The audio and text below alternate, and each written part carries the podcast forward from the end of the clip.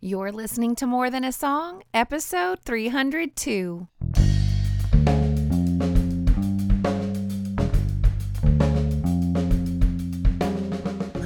And welcome to this episode of More Than a Song. My name is Michelle Nezat, and this is the podcast dedicated to helping you discover the truth of Scripture hidden in today's popular Christian music. My goal is to teach you to connect portions of God's Word with the songs you're singing along with on the radio, to help you meditate on truths that will transform your way of thinking and ultimately your life. So, how's it going during this Christmas season? Have you been reading in Matthew and Luke like we've been talking about? How about chasing down some of those cross references and getting lost in scripture? I hope so, because that's half the fun of it all. Now, this week I've been using a bite, a Bible interaction tool exercise. I've been using the bite of meditation. You might be asking, what is a bite and why in the world does she what what in the world does she mean by meditation? Well, we'll talk about both on the other side of the chorus of Adore You by River Valley Worship, the song that inspired me to head over to Isaiah 9 this week. So before we get into all of that, let's listen.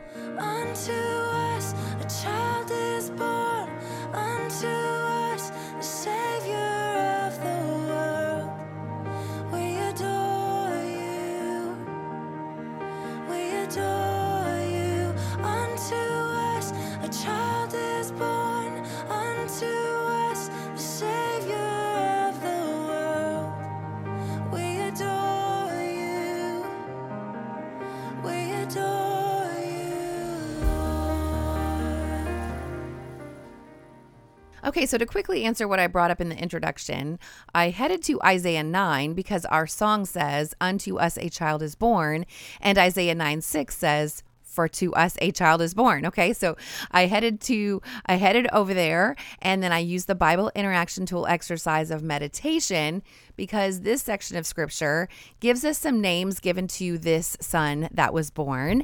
And I wanted to take more than just a passing glance at them. I wanted to think about them and I wanted to slow down enough to recognize that these names were given to Jesus and that they meant something.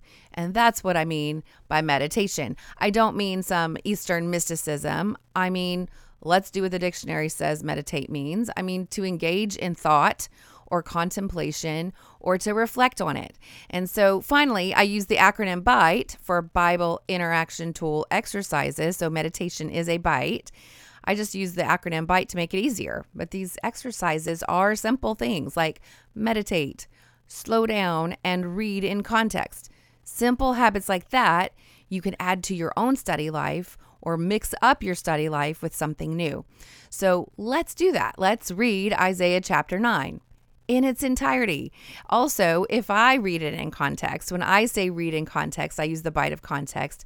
I generally mean read the chapter before, the chapter that contains the verses that I'm looking at, and then the chapter after. I did that this week, and I hope if you choose to follow along that you will do the same. Now, reading in context will help you in se- several ways. Uh, it's, first of all, just a really good practice to engage with more of scripture. We're becoming an Instagram verse society, you know, something short with a pretty mountain scene behind behind it without really understanding where that verse is located in scripture, what is happening at the time of that verse, or even what the original human author intended. Now, what, what do you mean, original human author? Well, because I believe that all of Scripture is God breathed, but He used humans to write it all down. So, well, God is the ultimate author of all of Scripture. We have a few names uh, in the Bible, like Isaiah, of people who wrote some stuff down. All right. So, to understand the context of what was going on in Isaiah's day, we would read chapters 8, 9, and 10. Now, when you do this, don't fret if you don't really know what all is going on in those chapters. They are not all messianic passages, meaning this passage that we're getting ready to study is a prophecy about the coming of Christ to earth. Some of what Isaiah is prophesying about is really about Assyria and Israel, the, the, the names of the, the places that are in the prophecy, and God's response to the wickedness of his people. Just do your best. Read the words and phrases you understand it really helps to try to think about what you know about what's going on in history at the time of Isaiah's writings. But even if you don't know anything about that yet, you can still get a good idea um, of the context by reading these chapters. There's a lot of judgment and a lot of hope in Isaiah, and it can all be a little bit intimidating. The thing is, I believe you can do it one bite at a time, pun intended, okay? But seriously, the next time you read Isaiah, you will have engaged with the text at least once before. And then every time you try it again, it's going to get easier and easier. And the more of scripture that you begin to read and understand, the more it will all start to come together. But you have to start somewhere. But this time, we know that this section is talking about Jesus. How do I know? I mean, you're going to be reading in Old Testament prophecies, and sometimes it's just a prophecy about what's going to happen next in their history, not necessarily a prophecy about Jesus. So, how do I know? Well, sometimes we might not, but many times New Testament writers point back to scriptures to show that they were really about Jesus all along, and that gives us our clue. So, for example, in Matthew chapter 4, we read about Jesus going into the wilderness to be tempted by the devil. This happened directly after he was baptized by John the Baptist and was declared by God to be his beloved son. Remember the dove coming down. This was the beginning of his public ministry, but before he went out, he went into the wilderness for 40 days, and then after that, he begins his public ministry. Now, perhaps you've never backed away from the text long enough to even realize that that was the timeline, that you can't repeat back the timeline of events in Christ's um, ministry. But that's the joy of studying in context. But anyway, under the heading in my Bible where it says Jesus begins his ministry, it says this, beginning in verse 12 of the book of Matthew. It says, Now when he heard that John had been arrested, he withdrew into Galilee. And leaving Nazareth, he went and lived in Capernaum by the sea in the territory of Zebulun and Naphtali, so that what was spoken by the prophet Isaiah might be fulfilled the land of Zebulun and the land of Naphtali, the way of the sea beyond the Jordan, Galilee of the Gentiles. The people dwelling in darkness have seen a great light, and for those dwelling in the region and shadow of death, on them a light has dawned. And then in verse 17 it says from from that time Jesus began to preach saying repent for the kingdom of heaven is at hand. All right, so there's your clue. What was spoken by the prophet Isaiah. So now you follow that over to Isaiah chapter 9 and bam, you realize that what you're reading about is really a messianic prophecy or in other words, a prophecy about the coming of Christ or a prophecy about the Messiah. All right, so let's head over to Isaiah 9 ourselves to check it out. We're going to go ahead and read verses 1 through 7 today because that is the specific text that we're going to be sitting in for the rest of the episode. But I hope you will read it in context. I hope you read 8, 9, and 10. I hope you'll spend some time in some of the other verses that we don't necessarily spend a lot of time in. But let's start in verse 1. But there will be no gloom for her who is in anguish. In the former time, he brought into contempt the land of Zebulun and the land of Naphtali. But in the latter time he has made glorious the way of the sea, the land beyond the Jordan, Galilee of the nations. The people who walked in darkness have seen a great light. Those who dwelt in a land of deep darkness, on them a light has shone. You have multiplied the nation. You have increased its joy. They rejoice before you as with joy at the harvest, as they are glad when they divide the spoil. For the yoke of his burden and the staff for his shoulder, the rod of his oppressor, you have broken, as on the day of Midian. For every boot of the tramping warrior in battle tumult, and every garment rolled in blood, will be burned as fuel for the fire. For unto us a child is born, to us a son is given, and the government shall be upon his shoulder, and his name shall be called Wonderful Counselor, Mighty God, Everlasting Father, Prince of Peace. Of the increase of his government and of peace there will be no end on the throne of David and over his kingdom to establish it and to uphold it with justice and with righteousness from this time forth and forevermore. The zeal of the Lord of hosts will do this. All right, isn't that exciting? And isn't it beautiful to see it all kind of like together and to realize that it's about Christ? And maybe you've heard parts of those sections before and you just didn't realize where they were. And now you get to um, have the opportunity to study them yourself. So the light of Christ would shine. And you can now see why they thought that the Messiah would have been some sort of warrior because the promise here is that he would break the rod of the oppressor and burn the boots and garments of the warriors that shed blood. And all of this would happen. Um, all of these would happen because all of this would happen for unto us the child is born. All right. So this is like a because the child is born, all this is going to happen. So, we've been reading about the birth of Christ for the past few weeks. And if you are just now jumping into the podcast, then here's how you catch up read uh, Matthew chapter 1 and 2 and Luke chapter 1 and 2. We've been reading it weekly, sometimes several times a week because the bite of repetition is so effective. We've also been writing down observations. I hope you keep doing that from week to week to week. Writing down observations is another bite. Simple, simple stuff here, but you'll be amazed at what it will do to your study time. Now, just last week we studied Emmanuel. Matthew chapter 1 verse 23 states behold the virgin will be with child and will give birth to a son and they will call him Emmanuel which means God with us. But I love this phrase a son is given. So we've we we already hear about the um, for us for unto us a child is born right? He is born born of a virgin called emmanuel. And to us a son is given. Can you think of a well-known verse that may include this idea of a son being given? I'm thinking of john 3.16 it says for god so loved the world that he gave his one and only son that everyone who believes in him shall not perish but have eternal life so in Isaiah, we see that a son is given. And in John, we see the deep motivating factor of God to give his son love. And then it goes on to say, the government will be upon his shoulder, and his name shall be called Wonderful Counselor, Mighty God, Everlasting Father, Prince of Peace. Now, I want to spend the rest of this episode talking about these names because names in the Old Testament mean something.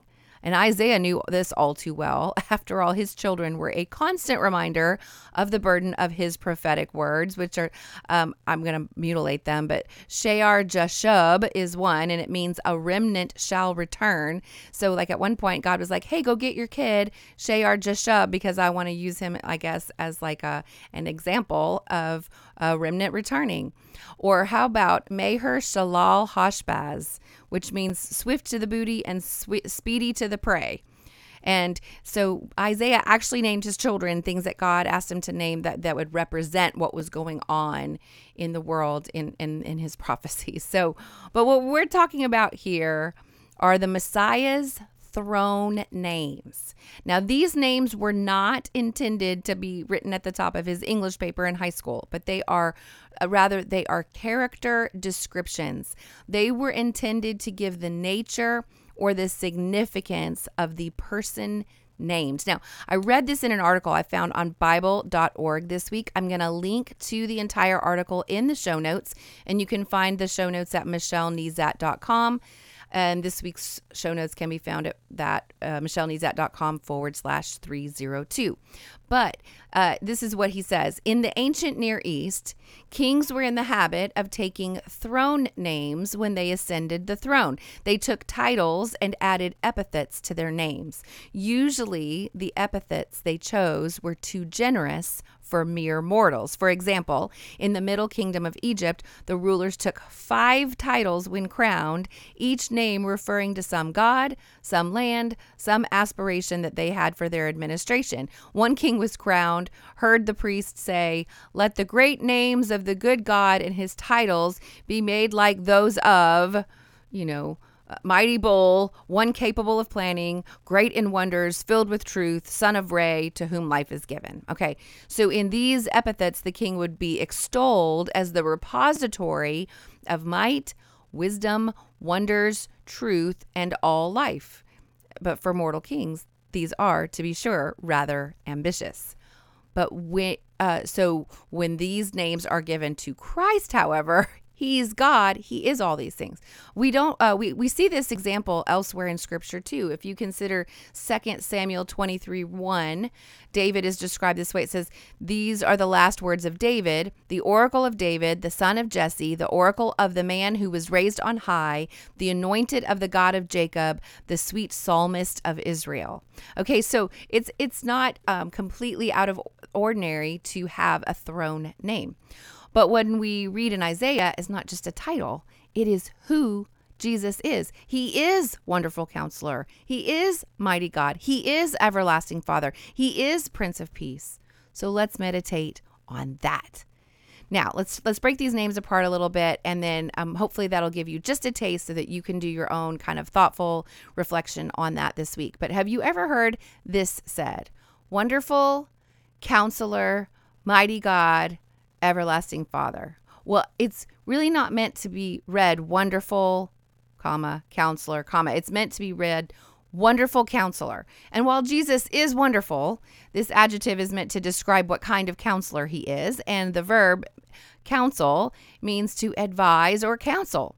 And uh, I can't tell you how important it has been in my life to have quality advisors, right? So I cherish godly wisdom and counsel. It hel- helps make my my paths straighter, so to speak.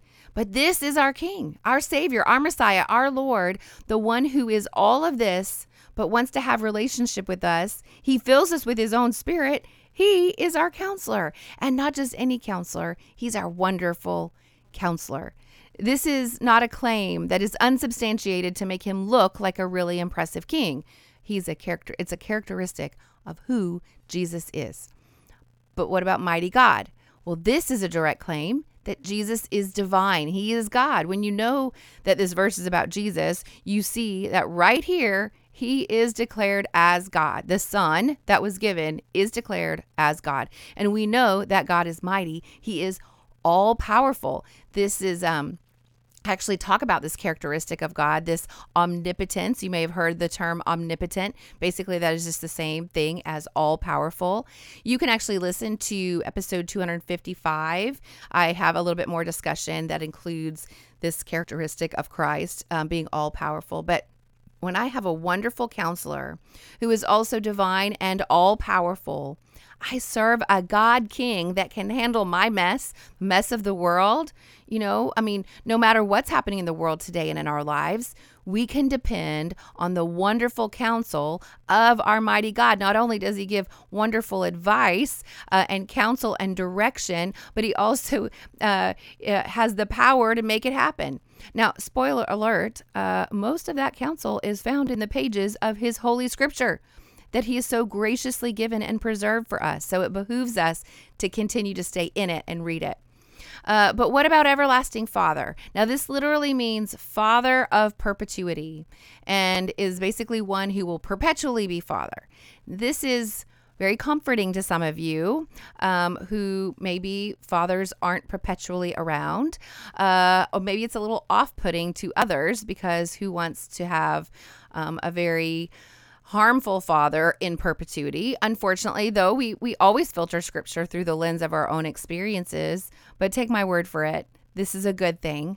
This is a wonderful counselor who is mighty and God. He is not just a temporary king, and to emphasize it further, he's everlasting. His reign will not be up for grabs every four years. He is always good, always strong. He is everlasting.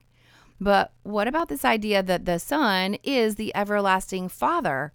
I mean, I know that's a little confusing, and I'm not 100% sure we'll ever quite wrap our minds completely around the intricacies of the Trinity until we see God face to face. But the point Isaiah is trying to make here is that the sovereign Lord, who had always enthroned the Davidic kings, would come and rule as Messiah. All right, but even Jesus reminds us in John 10 30, he says, I and the Father are one. We talked last week about Jesus being the exact imprint of the Father. So, this everlasting Father title is given to the one who holds the universe together. And whether we completely understand it or not, it's still pretty amazing. And finally, the Prince of Peace. I love what the article I referenced said. It says, To Isaiah, peace is a condition in which all things follow their destiny undisturbed. I like that. But this kind of peace comes in the age when the new heaven and the new earth are established. But Jesus is the Prince of Peace and he will be the Prince of Peace. Now, Jesus talks a lot about peace in the New Testament. I think everyone always assumed uh, when talking about peace, when reading scripture, that I think they always assumed that it means absence of war. And ultimately, we will see that in eternity. But we definitely serve the Prince of Peace in the here and now. Now, before I wrap up, I want to read that last phrase in verse 7. In the English Standard Version, version it, re- it reads, The zeal of the Lord of hosts will do this. And I love how the New Living Translation puts it. It says, The passionate commitment of the Lord of heaven's armies will make this happen. All right, this is an intense devotion and eagerness and enthusiasm. This thing that God has done, this giving of his son, this was not a checklist item. His zeal his intense devotion, eagerness, and enthusiasm for his kingdom made this happen. And as we ponder our wonderful counselor, mighty God, everlasting Father, Prince of Peace, and this story of his first arrival on earth, may we remember the zeal of the Lord of heaven's armies made it so. So, what's next? Well, keep reading in Matthew 1 and 2 and Luke 1 and 2, and now add Isaiah 9. It's okay to meditate on the four names of Christ in this passage. You can take some time to just think.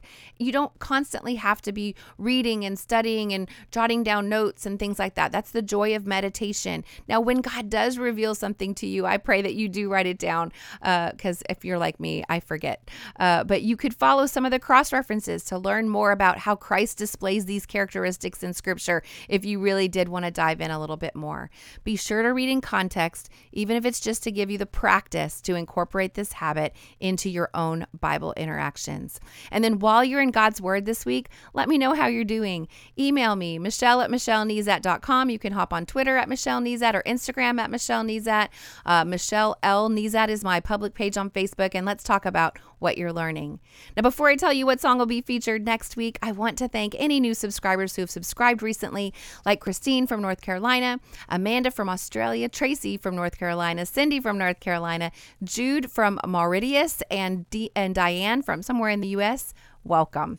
Now, new subscribers to my website benefit from a one page resource of my top five bites that I've used on the podcast. It's a really great place to start, so it's my gift to you. And then subscribers will also benefit from a weekly email that I send out, uh, giving you a memory verse resource to, to, to display on smartphone, tablet, desktop, or you can print it out. You get an email recap of the week's episode and instant access to any of the extra resources that I create for my episodes from time to time. And all all of that is just my way of saying thank you for listening. So head over to michellenezat.com to subscribe today. Now, have you had a chance to write a review in iTunes for the podcast yet? Uh, this not only encourages me, but helps me stay visible to new listeners. As always, if you take the time to review my podcast, I will take the time to personally thank you right here on the podcast.